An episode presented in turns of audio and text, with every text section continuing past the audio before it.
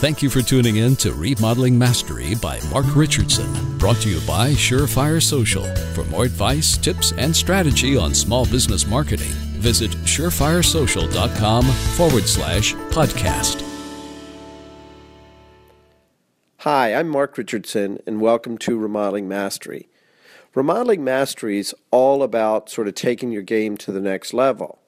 What we try to do is have this relatively short segment that you can listen to in your car, on your computer, while you're doing different things. But there are opportunities to take a time out and reflect. Reflect on what the business is about, but also maybe some ideas and techniques that you can weave in to improve.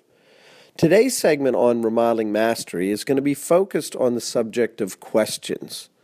As I reflect back on my career in remodeling, oftentimes I didn't have the answers, and I would even make mistakes with some of the answers. But what I really, I think, was most prideful of is the fact that I always was fo- focusing on seeking out the right questions because with the right questions, I think the answers will follow.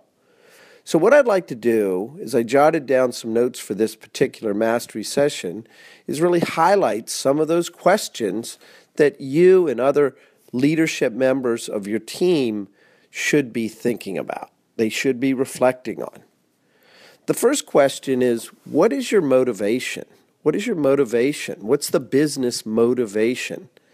Now, I ask this question in large part because I used to think many years ago that the motivations of owners were pretty much the same in the last two or three years, having a chance to work and coach many different leaders in this industry, what I've determined is the remodeling motivations, the motivations of the owner, really are quite different.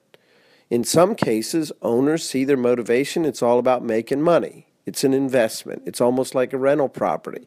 In others, it's about their legacy. It's about their legacy with their family or key team members. Some people think of it more as their their their motivation is all about building something. It's almost like you're in the remodeling business and you want to build great projects. Well, the business in many ways is your motivation that you want to be great. So the first question is what is your motivation? I did a podcast on this of the seven different motivations, but I think just by asking yourself and having some dialogue of your team. What's the motivation of the business? What is you, as the owner's motivation? The second question is ask yourself or other key team members what is the core purpose of the business? What is the core purpose of the business? You know, I reflected on this quite a bit. And I think when I boiled it down, I put it into a big pot and boiled it, boiled it down. What I really saw at the bottom of the pot was when it came to homeowners and our business, our core purpose was to get out there and help and create joy in clients' lives. Now, that seems a little bit counterintuitive to our core purpose is to build good projects. Because if your core purpose is to create joy in your clients' lives, it's not necessarily to build stuff.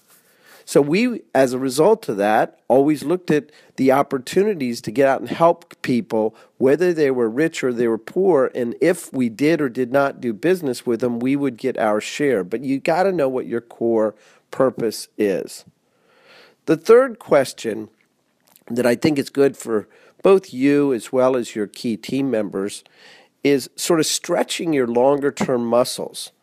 And that is, what do you want to be? What do you want to be? Or even more importantly, how do you want to feel in three to five years from now? What do you want to be, or how do you want to feel three to five years from now? If you start to use some of that longer term outlook that you want to be heading more to the mountains versus the seashore, you want to be more diverse or more selective. How do you want to feel? What do you want to be in three to five years from now? Very important question. And it's something you need to, I think, reflect on. I think also you want to start to fine tune. What do you think the, you want the business to look like? To look like. Start to sketch out what does it may it look like in three to five years.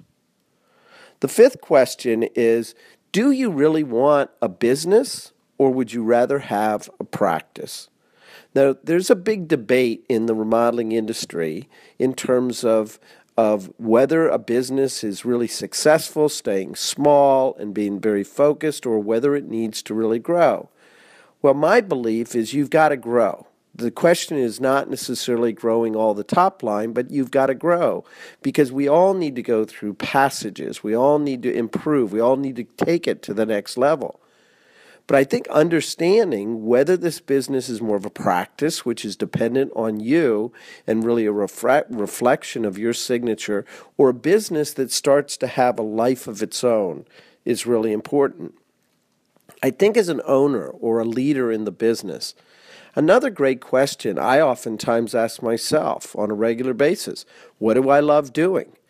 Now, this sounds, again, very simplistic, but the reality is as an owner, if you do more of what you love to do, it's not only good for your clients, it's certainly good for your team, but it's also good for your bottom line.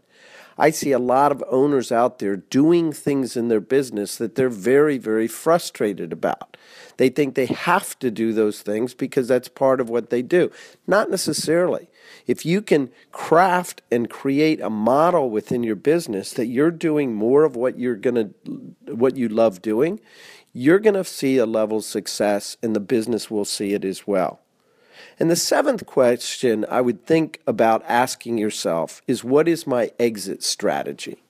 You know, oftentimes I'll do a talk of 100, 200 remodelers in the industry and I'll ask them, what is their exit strategy? How many of you would like to have an exit strategy?